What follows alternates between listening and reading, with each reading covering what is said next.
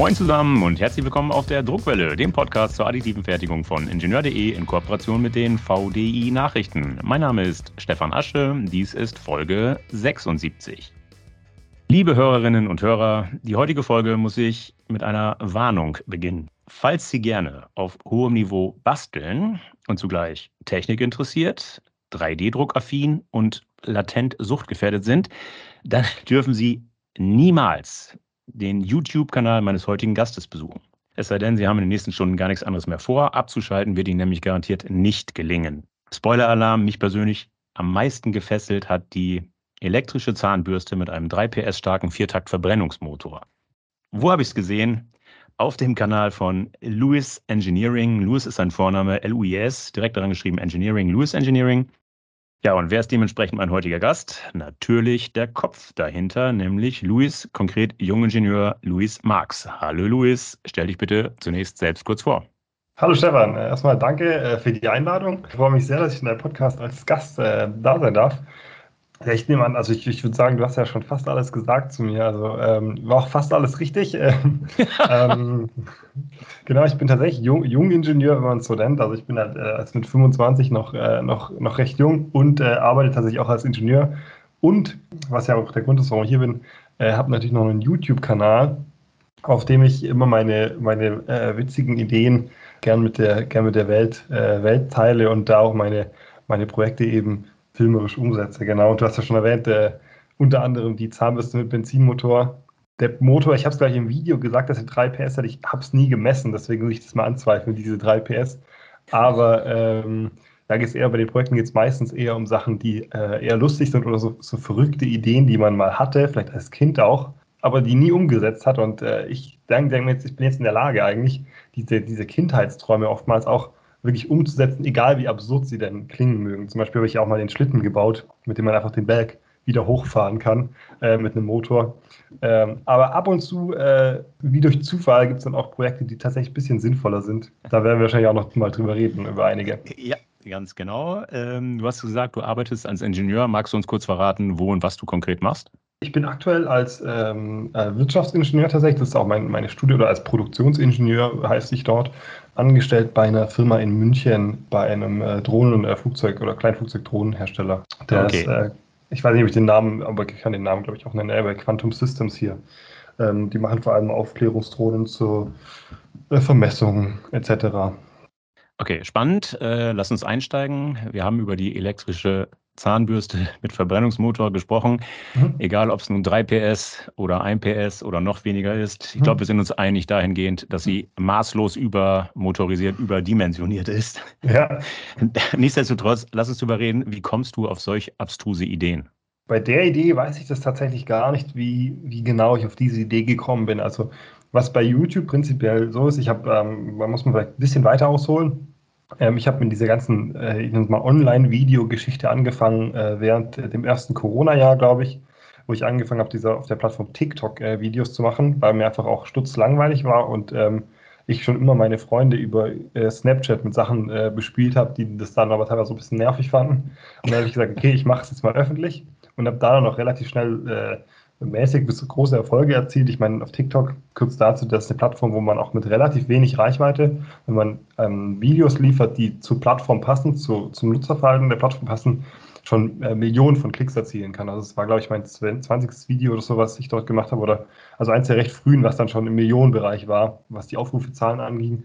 Und bin aber dann auf YouTube äh, rüber geswitcht, weil ich schon immer da Lust drauf hatte, da Videos zu machen. Und ähm, habe dann tatsächlich einfach Videos über das gemacht, was ich eh schon immer mache, nämlich äh, Sachen zu basteln. Und äh, meine Projekte entstehen äh, heutzutage, nenne ich es mal, oder zurzeit so, dass ich äh, Ideen habe äh, für Projekte, die ich gerne machen würde. Und dann natürlich immer noch überlege, äh, passt es auch zu YouTube? Ähm, kann ich daraus ein gutes YouTube-Video machen? Und ist es ein Thema, wo man draufklicken würde? Ne? Das ist ja auf YouTube unglaublich wichtig. Und bei der Zahnbürste mit Benzinmotor, ich glaube, das haben schon andere Leute auf YouTube so ähnlich mal gemacht, also dass man so eine benzinmotorbetriebene Zahnbürste gemacht hat, aber die haben das meistens so gemacht, dass sie einfach nur die Vibration von dem Benzinmotor genutzt haben, um dann damit die Zähne zu putzen. Und meine Idee war, ich will wirklich das an die Mechanik der elektrischen Zahnbürste dranflanschen, was ich dann ja auch gemacht habe, sodass halt die Drehzahl vom, vom Benzinmotor und die Umdrehung der, vom Benzinmotor einfach wie vorher ausgeführt wird, wie vorher vom Elektromotor und wirklich eine wie eine elektrische Zahnbürste eben mit Benzinmotor, äh, Benzinmotor darstellt. Und wie ich konkret auf diese Idee jetzt gekommen bin, das, äh, das weiß ich tatsächlich nicht mehr. Äh, aber ich, ich fand es so, so abstrus und vor allem, ich hatte so diese Motoren, die ich da auch genommen habe, die habe ich schon irgendwo gesehen. Das sind so Bausets-Kits, die sind eigentlich sogar ziemlich cool, kosten nicht mal so viel. Ich glaube, ich habe vielleicht unter zweihundert Euro für diesen Motor gezahlt und das ist halt ein Viertaktmotor, der mit lauter kleinen Ventilen, Zweizylinder, die gibt es auch als Achtzylinder. Das hat mich ursprünglich, hatte ich mir das überlebt, der ist überlegt, der ist allerdings ein bisschen teurer, der kostet glaube ich achthundert Euro, der Achtzylinder von diesem Hersteller und so war der noch ein bisschen teuer und deswegen habe ich mich für diesen Zweizylinder entschieden und das ist richtig cool, weil du baust dann den ganzen kleinen Benzinmotor zusammen, da sind alle Teile einzeln in dem Set, äh, sieht man auch in meinem Video kurz, wie ich den zusammenbaue und ähm, ich hatte irgendwie Lust, mit diesem Motor was zu machen, weil ich den nicht online gesehen habe und dann kam ich halt auf diese abstruse Idee, Zahnbürste, elektrische Zahnbürste mit Benzinmotor, weil ich dachte, das gibt einen super Videotitel und ein super witziges Video und deswegen habe ich das dann, äh, habe ich das dann umgesetzt. Ja. Kann ich bestätigen, das Video ist super, äh, aber wir sind hier auf der Druckwelle. Es geht um additive Fertigung. Schilder uns bitte mal kurz, welche Teile dieser monströsen Zahnbürste hast du additiv gefertigt? Ähm, da muss ich noch mal kurz nachdenken oder in der Schublade nachgucken, wo sie drin liegt. Also ich glaube, das Hauptgehäuse ist natürlich drei D gedruckt, ähm, was alles miteinander verbindet, dann äh, kleine Abdeckkappen et cetera. Ähm, die Verbindung vom Motor zum Gehäuse ist nicht drei D gedruckt, die ist aus Metall mit so einem Metallwinkel, weil der relativ warm wird und ich ähm, da aktuell nur ein P L A gedruckt habe, ähm, was ja ab fünfzig Grad schon echt nicht mehr die Stabilität mhm. einfach hat und äh, vor allem, wenn du irgendwie so Schraubverbindungen hast, dann ist das ja echt schnell zusammengeknautscht dann auch. Aber sonst ist bei dem Projekt, wie auch bei allen anderen Projekten von mir, eigentlich alles, was geht, ist drei D gedruckt, weil es einfach das schnellste und einfachste Verfahren für mich ist, äh, wie ich Sachen, äh, wie ich Teile produziere. Gerade jetzt auf meinem Drucker äh, äh, druckt auch gerade eine neue Datei schon wieder für eines meiner Projekte. Der läuft eigentlich durchgehend äh, bei mir im Keller, äh, weil es einfach so unglaublich einfach ist, ne? Sachen zu fertigen damit. Ob das so einfach ist, sei mal dahingestellt. Du druckst sehr viel. Entscheidend ja. ist, wie konstruierst du denn? Womit konstruierst du? Das kann ich dir jetzt sogar sagen, da ähm, mich äh, wahrscheinlich äh, ich den, das Software-Tool jetzt auch als Sponsor für äh, eins meiner nächsten Projekte an Land gezogen habe. Ähm, aktuell tatsächlich mit Onshape, äh, schon seit einiger Zeit jetzt. Einfach aus dem Grund, dass für, für Hobby, für Hobbyisten, Hobbyanwender ähm, kostenlos ist und ähm, Ich, ich dachte dadurch, dass ich, ich habe früher mit Fusion dreihundertsechzig gearbeitet mhm. und äh, da die kriegt man, die Lizenz dort bekommt man, glaube ich, als Student kostenlos. Und ähm, kurz vor Ende meines Studiums wollten die mich dann eben rausschmeißen und haben halt gemeint, ja, ich äh, muss jetzt mir die Bezahllizenz, äh, Bezahllizenz äh, dort, äh, dort kaufen. Und äh, ich habe das ja nie, nie verborgen, dass ich mit Fusion dreihundertsechzig gearbeitet habe. Also ich habe quasi immer kostenlos Werbung für die gemacht. Und habe es dann nicht ganz eingesehen, quasi Werbung für sie zu machen und dann auch noch dafür zu bezahlen. Und habe dann eben auf, auf Onshape gewechselt. Ähm, da war aber noch keine Partnerschaft da und habe relativ schnell äh, Programm äh, zu lieben gelernt, würde ich fast schon sagen. Äh, hat ja schon echt ein paar coole Features und arbeite seitdem sehr ähm, ja, äh, gern mit Onshape. Okay. Beruflich, im beruflichen Kontext, aber mit anderen, äh, anderen C A D-Programmen. Das war genug Werbeeinblendung an dieser Stelle. Mhm. Äh, du hast gesagt, du druckst viel mit P L A. Mit welchen mhm. anderen Materialien druckst du noch und vor allen Dingen auf welchem Drucker? Ähm, ich drucke eigentlich fast ausschließlich mit P L A, ähm, aus folgendem Grund, weil es das Einfachste zu verarbeiten ist, ja? Und ähm, weil es deutlich stabiler ist, als man denkt. Also P L A, ähm, ich habe P L A schon Anwendungen gehabt, wo man nicht denkt, dass es, dass es dafür geeignet wird. Ich habe vor langer Zeit, schon vor meiner Zeit auf YouTube, also das heißt langer Zeit, aber vor meiner Zeit auf YouTube schon äh, mal ein äh, Longboard mit Elektromotor gebaut. Und da habe ich den Motorhalter, das war ein, äh, ich glaube, den ein Kilowatt Motor, also es hat richtig Leistung gehabt, das Ding, komplett drei D gedruckt. Und dieses Teil hat bis zum Schluss gehalten bei dem, äh, bei dem Motor, bei dem Longboard mit Elektromotor. Auch die, auch die, ähm, das Riemenrad, wo, wo die, die Kraft auf, auf das Rad übertragen wird, das dann an das, an das Longboardrad angeflanscht war. Selbst das war drei D gedruckt und es hatte nicht mal, nicht mal irgendwelche äh, Formen von Verschleiß, ne, die man sehen konnte. Erstaunlich. Ähm, und okay. das war aus P L A gedruckt. Das war auch so ein, so ein augenöffnender Moment für mich, wo ich gemerkt habe, hey, Ähm, und es war nicht mehr mit hundert Prozent Infill, sondern wir hatten da noch relativ also äh, moderate Wandstärken verwendet damals. Und ähm, bis jetzt ist es so, dass ich, außer wenn ich Tem- Anwendungen habe, wo ich höhere Temperaturen habe oder wo ich eben Flexibilität brauche, wie bei P T G oder et cetera, drucke ich eigentlich alles mit P L A, weil es halt am einfachsten ist und äh, auch günstig und schnell geht und ich da die ganzen die Druckgeschwindigkeiten hinbekomme. Äh, genau. Und Drucker drucke ich aktuell auf einem äh, Bambu Lab, habe aber auch noch so ein Anycubic oder nochmal so ein Anycubic rumstehen, aber die sind eigentlich fast nicht mehr in Benutzung. Bambu Lab, sag ganz kurz, wie zufrieden bist du? Wie schnell ist er wirklich? Da will ich jetzt keine Werbung für machen, weil die bezahle ich leider nicht, aber also ich bin sehr zufrieden. Also eigentlich, bin, bis heute war ich unglaublich zufrieden, äh, aber heute sind zwei Drucke gefällt hintereinander bei mir, ähm, weil ich die Druckbetthaftung nicht ganz hinbekommen habe. Da, da läuft gerade der dritte Versuch dafür. Mhm. Ähm, können wir nachher vielleicht auch kurz drüber sprechen, über welches Projekt es da geht. Aber die Geschwindigkeiten sind wirklich also ähm, äh, unvergleichlich. Ne? Äh, gerade beim Arbeiten haben wir äh, sehr viele Prusa-Drucker und äh, mir klappt jedes Mal die Kinnlade runter, wenn ich da was auf den Drucker schmeiße oder slice und dann sehe, wie unglaublich lang diese Teile brauchen. Und ich denke mir so, das, das, das kann doch nicht sein, dass es so lange dauert, wenn ich auf meinem Drucker da ungefähr ein Drittel der Druckzeit dann immer habe. Und äh, die Qualität stimmt tatsächlich. Gut, so viel zur monströsen Verbrennungsmotor-Zahnbürste. Mhm. Lass uns noch über ein anderes spannendes, in diesem Fall tatsächlich praktikables und in die Zeit passendes Gadget aus deiner Werkstatt reden. Du hast es gerade schon angesprochen. Der Schlitten, der klassische Schlitten, der auch bergauf fahren kann. Mhm. Erste Frage, warum? Wie kamst du auf die Idee? Das ist tatsächlich so, das war, also das habe ich im Video auch beschrieben, das war so eine Idee, die ich schon als Kind einfach hatte. Ich äh, komme aus dem Allgäu ursprünglich und wir äh, waren eigentlich jeden Winter da, also da hat es eigentlich immer jeden Winter Schnee gehabt. Früher, heute ist es nicht mehr ganz so extrem, aber eigentlich, also meistens kann man schon noch mit Schnee rechnen. Und wir waren immer Schlittenfahren als Kind. Und, und irgendwann, gerade am Ende von so einem Schlittentag, irgendwann ist man erschöpft und dann fährt man nochmal runter. Wir müssten immer wieder hochlaufen, um quasi nach Hause zu kommen. Äh, und dann liegt man oftmals unten einfach im Schnee und träumt so vor sich hin. Und ich hatte schon immer diesen Traum, so, wenn ich einfach einen Schlitten hätte, mit dem ich wieder hochfahren könnte, so, oder so eine Winde, die mich hochziehen kann oder sowas. Oder ich auf meinem Schlitten, der fahren kann, dann noch andere, meine Freunde mit mir, hinter mir her hochziehen kann. Das wäre auch absolut der Traum, so. Und ähm, irgendwann im Winter habe ich dann halt mal nachgedacht, hey, äh, so sowas kann ich doch bauen. Verrate uns wie. Dann, wie hast du den Traum realisiert? Äh, wie? Äh, das war, ähm, ja, ich will jetzt nicht sagen ganz einfach, weil ganz einfach war es nicht. Ähm, ich habe den Schlitten, das sieht man im Video ja auch, ähm, ich habe mir so eine, äh, eine Schneeraupe äh, oder, oder Gummi, Gummikette quasi genommen von, ähm, ich glaube, die werden ursprünglich verbaut in äh, so Schneefräsen und so kleinen Anwendungen. Und mit zwei E-Bike-Motoren Äh, E-Bike-Nabenmotoren habe ich dann äh, die angetrieben, so quasi die E-Bike-Motoren sitzen jeweils vorne und hinten in der Raupenkette ähm, und sind wie quasi wieder wie Nabenmotoren verbaut, sodass die dann angetrieben ist. Und die sitzt unterm Schlitten und kann hochgeklappt werden, wenn man den Berg, wenn man oben angekommen ist, damit man den Schlitten nochmal ganz normal nutzen kann.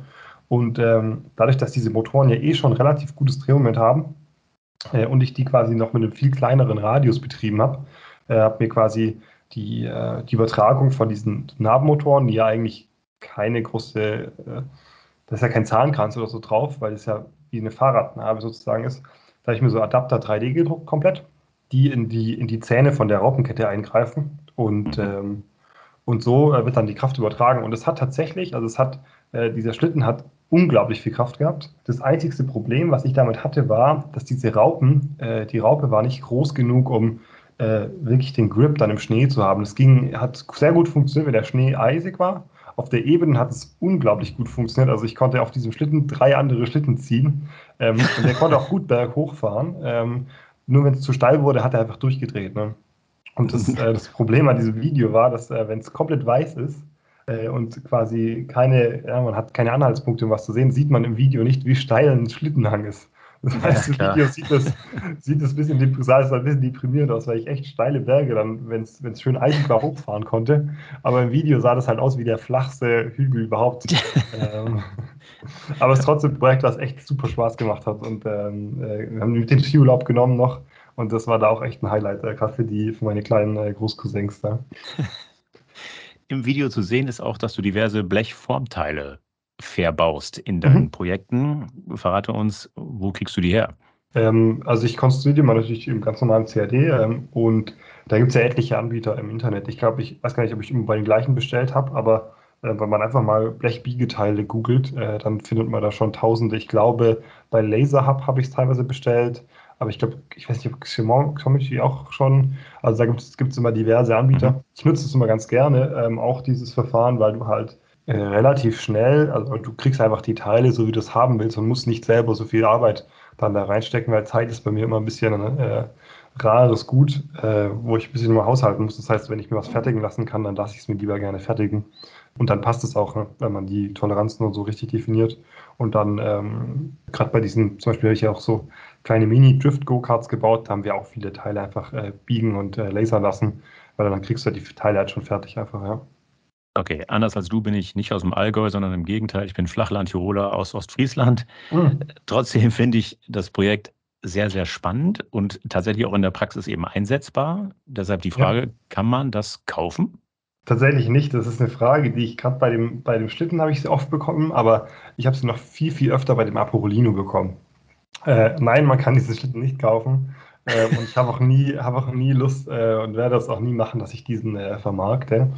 Ähm, einfach aus dem Grund, ich weiß, wie viel, wie unglaublich viel Arbeit es ist, ein Produkt auf den Markt zu bringen, ähm, was für einen Verwaltungsaufwand da dahinter steckt und, ähm, und was für ein Risiko man da auch eingeht. Und vor allem äh, muss man sich auch dann mit ganz anderen Themen rumschlagen, gerade wenn man einen Verkaufspreis erzielen will, der irgendwie, irgendwie bezahlbar ist. Was ich immer mache, ist, dass ich wirklich alle Baupläne eigentlich bei den Projekten, wo ich weiß, die kann man gut nachbauen, stelle ich wirklich alle Baupläne, gerade wenn es um drei D-Drucksachen geht, natürlich die S D L-Dateien immer jedem kostenlos zur Verfügung, dass man sich das einfach nachbauen kann, auch oft mit Bauteilliste und so, damit man halt die Möglichkeit hat, dass, wenn man es wirklich haben will, sich das relativ, oder relativ einfach halt, wenn man, wenn man äh, handwerklich geschickt ist, dass man sich das da nachbauen kann, ja. Wo finde ich gegebenenfalls die Baupläne, die Druckdateien?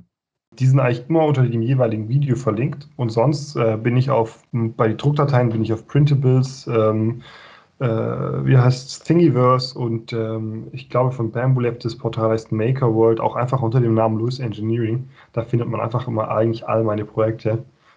Äh, Gerade okay. Der Aporolino zum Beispiel hat sich da auch äh, großer Beliebtheit erfreut.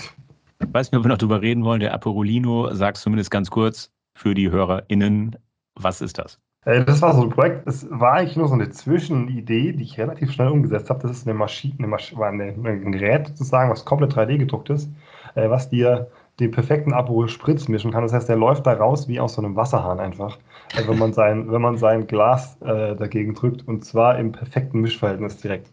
ähm, genau, das war so ein Sommerprojekt und es ist extrem gut angekommen. Ich glaube, es haben sich äh, sechstausend Leute runtergeladen, die Druckdateien allein und äh, echt viele Leute haben das nachgebaut äh, und ich habe so unglaublich viele Anfragen bekommen von Leuten, die es kaufen wollten bei mir, wo ich dachte, ey, boah, ähm, per Mail und per Direktnachricht. Ich, halt, ich habe ja schon extra, ich habe es auch im Video sogar gesagt, dass ich es nicht verkaufen will. Ich will, dass ich das Leute nachbauen. Ich habe sogar die Ursprungsdateien, also die, ich glaube damals im Fusion noch designt, äh, zur Verfügung gestellt, dass man es einfach manipulieren kann und noch verbessern kann und noch weiterarbeiten kann dran. Wurde auch gemacht, da gibt es äh, die Version zwei Punkt null und diverse ähm, äh, und diverse Verbesserungs, äh, verbesserte Versionen äh, auf, auf Printables inzwischen zu finden. Das ist ganz cool, muss ich sagen. Das hat mich auch sehr gefreut, das zu sehen. Lass uns abschließend noch über ein drittes Projekt reden. Das darf einfach in einem Podcast zur additiven Fertigung auf gar keinen Fall fehlen, nämlich das Banshee. Für alle, die es nicht wissen, das ist so die klassische Druckdatei, das klassische Objekt, mit dem man die Druckerkalibrierung, den Drucker so ein bisschen testen kann. Es ist so ein, ja, ein Fischtrawler, so ein kleines Bötchen. Das Banshee und dein Banshee ist nicht zwei Zentimeter, nicht drei Zentimeter und nicht vier Zentimeter groß, sondern so groß, dass man damit tatsächlich echte Schlauchboote und echte Stand-Up-Paddleboards ziehen kann. Erklär mal, wie hast du dieses Banshee gebaut und warum? Äh, das ist ja schon, ich glaube, wann, wann war es? Ich glaube, letzten oder ja, vorletzten Sommer ähm, habe ich das gebaut. Da habe ich noch in Konstanz am Bodensee gelebt und äh, die Idee kam mir äh, tatsächlich, glaube ich, weil mir das Paddeln zu anstrengend war, als ich mal als ich mit der Stand-Up-Paddleboard fahren war. Und das Problem ist, ich hatte schon öfter die Idee, da einen Motor hinzubauen. Das Problem am Bodensee ist aber, diese, diese Schifffahrtsgesetze sind unglaublich streng am Bodensee. Das heißt, da macht man sich selbst mit so einem, mit so einem Hilfsmotor am Stand-Up-Paddleboard, bist du da schon illegal unterwegs. Ne? Aber ich habe schon oft Modellboot, Modellboote da fahren sehen, auch direkt vor der Wasserpolizeiwache. Und ich dachte mir, hey, das kann ja nun wohl nicht illegal sein. Und da bin ich eben auf diese Idee gekommen, diese Idee gekommen, ein, ein kleines Boot zu bauen, was mich halt ziehen kann, was aber eigentlich ja faktisch nur ein Modellboot ist, aber dann als Hilfsmotor gerne äh, äh, fungiert und habe halt mich dann auch für dieses Banshee von der Form her entschieden. Das Ding und der Rumpf ist natürlich komplett selber designt, dass er, dass er halt äh, im Wasser funktioniert, weil das Banshee an sich schwimmt ja nicht, ähm, sondern halt quasi habe mich da am Design natürlich nur orientiert ähm, und habe das dann gebaut, äh, dass das mich im, eben im Wasser, äh, im Wasser ziehen kann. Und das hat auch ziemlich gut funktioniert und war auch das erste Video von mir, was du also richtig Aufmerksamkeit bekommen hat. Davor waren die eher, äh, war das eher noch überschaubar, äh, was da an Aufrufzahlen äh, passiert ist, sage ich mal. Wie hast du es geschafft, dass der Rumpf wasserdicht ist? Ähm, ich habe das Ding komplett drei D gedruckt aus zwei Teilen, weil mein Drucker nicht groß genug war, und habe die schon mal mit Epoxy zusammengeklebt, was bei gerade bei P L A unglaublich feste Verbindungen erzielt. Äh, wenn du einfach flache Flächen hast mit Epoxy, äh, das zusammenzukleben, dann reißt man meistens, wenn es bricht, reicht es meistens an anderen Layerschichten dann auf und nicht mal an der Klebeverbindung. Und habe dann das ganze Ding ähm, nochmal ähm, mit einer Schicht Epoxidharz überzogen und dann anschließend lackiert. Dann hast du auch so eine Oberfläche sogar, die fast wie Spritzguss wie Spritzguss eigentlich aussieht, genau. Mhm. Wie stark war das oder ist das Banshee motorisiert? Ich habe tatsächlich zwei, das war, war ein, was, was ich testen wollte, habe es schon ein paar Mal gesehen, dass es Leute im Internet gemacht haben, zwei Motoren genommen, die eigentlich in so äh, Drohnen, in so äh, Racing-Drohnen zum Einsatz kommen und die direkt im Wasser betrieben, äh, sodass ich keine Welle in das Boot reinleiten musste, sondern nur eben die drei Kabel, die ich gut abdichten konnte. Und ähm, die Motoren haben insgesamt, glaube ich, über tausend Watt gehabt, aber ich habe es ja am Ende des Tages nur noch mit, nur mit äh, ich glaube, zwanzig Prozent der Leistung getrieben, weil dieses Boot einfach, das kann man im Video auch sehen, äh, als ich das mal mit vierzig Prozent getestet hatte, allein schon, oder mit fünfzig Prozent, das war nicht mal volle Leistung, hat es äh, sich überschlagen nach hinten, wenn man Gas gegeben hat, weil es so viel Leistung hat, dass es halt sich aus dem Wasser raushebt und einen Rückwärtssalto gemacht hat einfach.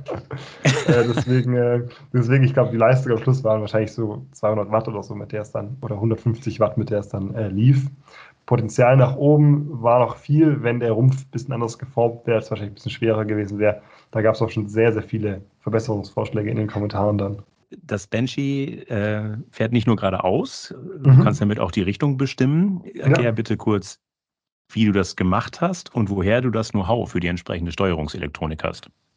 Ähm, also das lenkt einfach über, über, ähm, über so äh, Schubsteuerung. Äh, äh, also ich habe zwei Propeller hinten dran, rechts und links, und dann bremse ich einfach einen runter und den anderen dann eben nicht.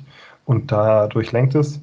Und ich habe tatsächlich die Steuerung äh, selber programmiert mit einem E S P zweiunddreißig. Der fungiert zum einen als quasi als Steuerung, aber auch als Funkübertragung zur Fernsteuerung. Da ist auch ein kleiner E S P zweiunddreißig drin, weil da kann man über W LAN äh, eine Verbindung oder also über die W LAN-Antenne dieses E S Ps kann man eine Verbindung zwischen den beiden herstellen.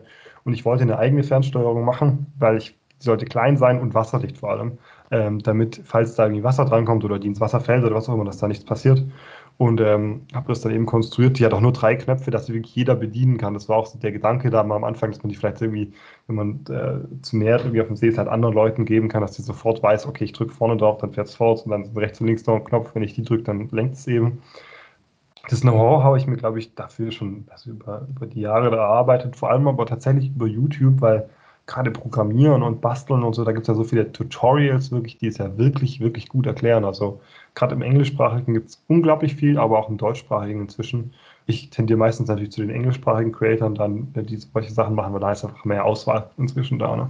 Du bist, das ist in deinen Videos überall zu sehen, schon sehr versiert, was äh, Drucken, Elektronik und so weiter angeht. Nichtsdestotrotz, Fehlschläge gibt es auch bei dir. Mhm. Wie gehst du damit um? Und by the way, würde ich gerne wissen, was ist eigentlich aus, der, aus deiner stärksten Hundeleine der Welt geworden, die jedem Bullterrier im Bruchteil einer Sekunde den Kopf abreißen könnte? Ähm, äh, Fehlschläge ähm, gibt es ja immer, auch bei jedem normalen Engineering-Projekt. Ich glaube, jeder, der im äh, Ingenieurbereich tätig ist, aber auch in anderen Bereichen, ich kenne es halt vor allem aus dem, aus dem konstruktiven, aus dem Entwicklungsbereich, aus dem Programmierbereich, man hat ja immer mit Hürden zu kämpfen. Ne? Und gerade es gibt so Projekte, wo es halt man ein Problem löst, um dann halt auf das nächste Problem zu stoßen. Und äh, in solchen Sachen ist halt dann auch so ein gewisses Durchhaltevermögen gefragt.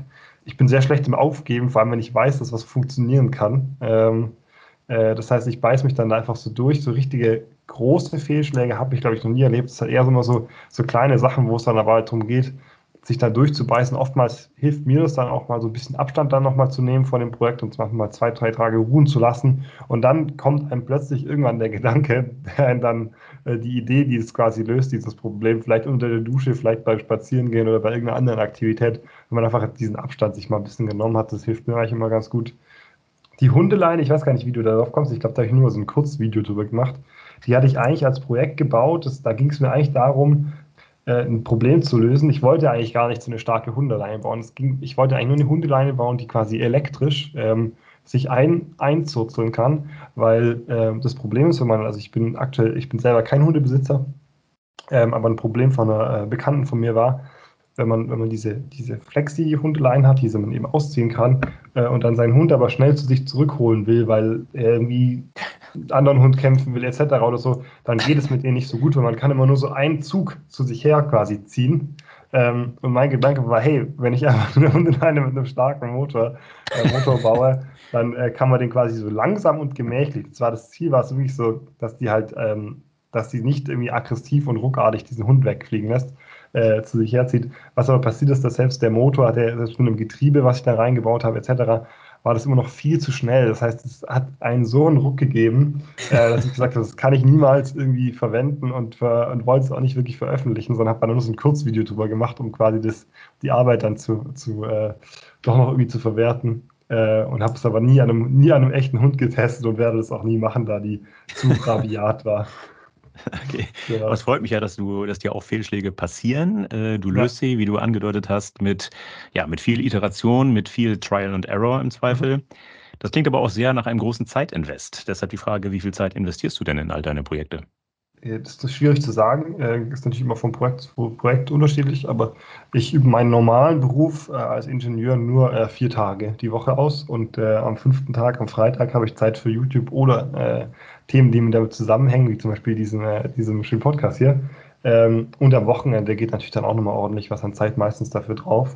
Muss man aber auch dazu sagen, gerade das, äh, das Erstellen von Inhalten auf YouTube, wenn man das mehr oder weniger erfolgreich macht, dann ist es natürlich auch nicht ganz unlukrativ, was ich vor allem dazu nutze, um meine Projekte zu finanzieren und dann auch immer äh, größere oder außergewöhnlichere Sachen zu bauen, die halt sonst vielleicht auch nicht so einfach zu finanzieren wären. Ja. Geld ist ein spannendes Thema. Du investierst, wie du schon gesagt hast, nicht nur viel Zeit, sondern auch viel Geld. Mhm. YouTube ist da eine Einnahmequelle. Hast du noch andere? Wie finanzierst du deinen Spaß? Also das meiste, das ist ja wie bei jedem, äh, jedem Creator auf der, auf der Plattform ist es differenziert. Also das ist so, YouTube selbst zahlt ja jedem, äh, der Videos hochlädt und in dieses äh, AdSense-Programm heißt es aufgenommen wird. Das ist, da muss man nur so ein, zwei Kriterien erfüllen. Der Kanal muss groß genug sein, muss ab, halbwegs regelmäßig Videos hochladen und dann kommt man da schon rein. Ähm, das zahlt quasi YouTube selbst, zahlt dir einen gewissen Anteil an der Werbeeinnahmen, die es erzielt, von der Werbung, die vor deinen Videos laufen. Und dann eben das meiste ist bei mir, wie bei vielen anderen, über, über Sponsorings, Integration. Das heißt, wenn eine Firma auf mich zukommt ähm, und sagt, hey, äh, wir würden gerne, gerne ein Projekt mit dir zusammen machen, können wir da was umsetzen? Das ist das, wo man eigentlich am, äh, am meisten Geld verdient. Zum Beispiel hatte ich Igus letztens, äh, die mir einen Roboterarm zur Verfügung gestellt haben, mit dem ich dann, äh, den ich dann kochen lassen habe. Das hat leider nicht ganz so gut funktioniert, äh, wie ich mir das vorgestellt habe. Aber da gibt es wahrscheinlich auch noch eine Version zwei.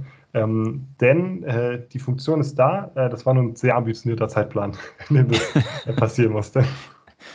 Das Video habe ich natürlich auch gesehen. Die Suppe, nee, danke, ich hätte sie, glaube ich, nicht probieren wollen. Aber soll hier nicht unser Thema sein. Ja. Wir haben jetzt über ein paar Themen gesprochen, ein paar Projekte von dir gesprochen. Das sind bei weitem nicht alle. Verrate uns doch mal, was ist dein persönliches Lieblingsobjekt, was du realisiert hast? Das ist eine schwierige Frage tatsächlich. Also was am meisten Spaß gemacht hat und was auch nachträglich am meisten Spaß gemacht hat, waren, glaube ich, die Go-Karts, die ich da gebaut habe, diese Drift-Go-Karts. Die sind, glaube ich, habe ich vor einem Monat oder zwei, zwei, drei Monaten gebaut. Das sind so kleine elektrische Gefährte quasi. Die haben hinten so Schwenkrollen dran und die vordere, das Vorderrad ist angetrieben. Und ähm, diese Schwenkrollen sind so aufgehängt, dass sie sich eben wie beim Einkaufswagen hin und her schwenken können. Und somit hat man das Gefühl, als ob man driften würde mit denen. Und mit dem Hebel kann man dann einstellen, wie stark, äh, wie stark man quasi driftet, weil die quasi auch noch gelenkt sind, sodass sie so einen Kippwinkel, dass man den Kippwinkel von denen variieren kann. Und ähm, das hat zum einen zum Bauen sehr viel Spaß gemacht, aber auch zum Rumfahren. Das ist, also es kommt im Video ein bisschen rüber, glaube ich, so. Ähm, aber zum Fahren machen die verboten viel Spaß. Es gibt es auch zu kaufen, dieses Produkt. Ähm, das ist aber relativ teuer in, in meiner Größe. Deswegen habe ich es auch selber gebaut. Und sonst das, das Banshee-Boot war auch ein Projekt, das auch super viel Spaß gemacht hat, das ich auch noch nachträglich immer noch genutzt habe, wenn ich mal wieder am See bin und man die Möglichkeit hat. Genau, ich würde sagen, die beiden sind so mit, äh, mit meine Lieblingsprojekte, ja. Und was sagen deine Follower? Welches Projekt feiern die am härtesten? Das ist schwierig zu sagen. Ähm, klickzahlenmäßig natürlich dieses Banshee-Boot, das ist, glaube ich, bis jetzt immer noch mein, äh, mein äh, meistgeklicktes Video. Das heißt, das kam, also haben zumindest die meisten Leute gesehen, und der YouTube-Algorithmus, der ist ja schlau genug äh, inzwischen, dass wenn ein Video, ein Projekt gut ist, dass es dann eben vielen Leuten ausgestrahlt wurde. Ich glaube, der und der Aperolino kam auch verboten gut an. Also gerade auf TikTok hatte der, hat der mehrere Millionen Klicks erzielt, das hätte ich nicht mit gerechnet. Und äh, es war das Witzige, ist da in, in dem Umfeld Leute, die mich nicht kennen, die aber mit dem Thema drei D Druck was zu tun haben, man spricht da mit denen und dann spricht man irgendwie über den Aperolino und dann sagen die, ja, den habe ich mir auch schon drei D gedruckt. Dann ist es so, okay, das ist dann schon auch cool zu hören. Ja. Okay, Luis, wir sind soweit durch. Bitte verrate uns abschließend, was du derzeit noch in der Pipeline hast. Heißt, auf welche bahnbrechenden Innovationen aus deiner Werkstatt dürfen wir uns noch freuen? Da gibt es tatsächlich einiges, auch einiges, wo ich gerade aktiv dran arbeite. Ähm, wenn dieser Podcast erscheint, dann ist der erste Teil wahrscheinlich schon draußen äh, von dem Video. Und zwar bin ich aktuell dran, äh, eine Version zwei des schnellsten Staubsaugerroboters der Welt zu bauen. Da habe ich schon mal einen Versuch gestartet. Der ist allerdings nicht ganz erfolgreich gewesen. Der war schon sehr schnell und hat auch halbwegs gut funktioniert. Aber äh, diesmal habe ich wirklich alle Fehler ausgemerzt und äh, die Geschwindigkeit nochmal um einiges nach oben gerät, um einen gewissen Faktor, würde ich mal sogar sagen. Das heißt, das, das Videoprojekt läuft gerade. Der ist nämlich in mehrere Videoteile aufgeteilt, weil es dann doch sehr, sehr komplex geworden ist, das ganze Ding. Das ist auch komplett drei D gedruckt. Das Chassis, das Gehäuse, alles daran. Da druckt gerade noch ein massiver Heckflügel. Der ist gerade auf meinem, auf meinem Drucker dafür. Und sonst, ähm, ich muss mal gerade gucken in meine Projektliste, was noch so in Arbeit ist. Ein Projekt, was ich vielleicht schon anteasern kann, was äh, spektakulär ist, muss ich kurz mal gucken. Äh, eine Sache, die ich im, im Frühling wahrscheinlich machen werde, ist ein äh, Elektroroller, einen Amphibien-Elektroroller, also so ein E-Scooter, wie man sie kennt, mhm. aber der nicht nur auf, auf Land fahren kann, sondern auch auf Wasser. Das ist auch ein Projekt, was auch noch in der Pipeline ist, was, äh, was glaube ich jetzt immer so, wo man den Namen schon etwas dann äh, sich gut an. Es gibt noch andere, äh, die die kommen werden, aber da kann ich noch nicht so viel dazu verraten. Sehr, sehr spannend. Luis, herzlichen Dank. Ich werde das verfolgen. Ich danke dir herzlich für die spannenden Einblicke in deine Welt. Ja, vielen Dank für deine Einladung zu deinem Podcast. So, liebe Hörer, das war sie schon, die Folge sechsundsiebzig. Ich hoffe, dass sie Ihnen gefallen hat. Dann empfehlen Sie uns gerne weiter. Sie finden die Druckwelle überall dort, wo es gute Podcasts gibt. Also etwa auf Podigy, auf Spotify, auf iTunes, auf Amazon Music Podcast und natürlich, last but not least, auf ingenieur punkt de. Wenn Sie Anregungen oder Kritik äußern wollen, dann freue ich mich auf Ihre Zuschriften. Sie erreichen mich unter der E-Mail-Adresse sasche, s wie Stefan in diesem Fall, direkt daran geschrieben, asche wie Asche, gelesen sasche, sasche at v d i Bindestrich nachrichten punkt com. Sollten Sie auch an Technikthemen abseits des drei D Drucks interessiert sein, empfehle ich Ihnen die V D I-Nachrichten. Wenn Sie mal kostenlos reinlesen wollen, schauen Sie doch einfach mal unter w w w punkt v d i Bindestrich nachrichten punkt com slash lesen. Dort warten acht kostenlose E-Paper-Ausgaben auf Sie. Das war's für heute. Bleibt mir noch zu sagen, auf Wiederhören, munter bleiben und tschüss.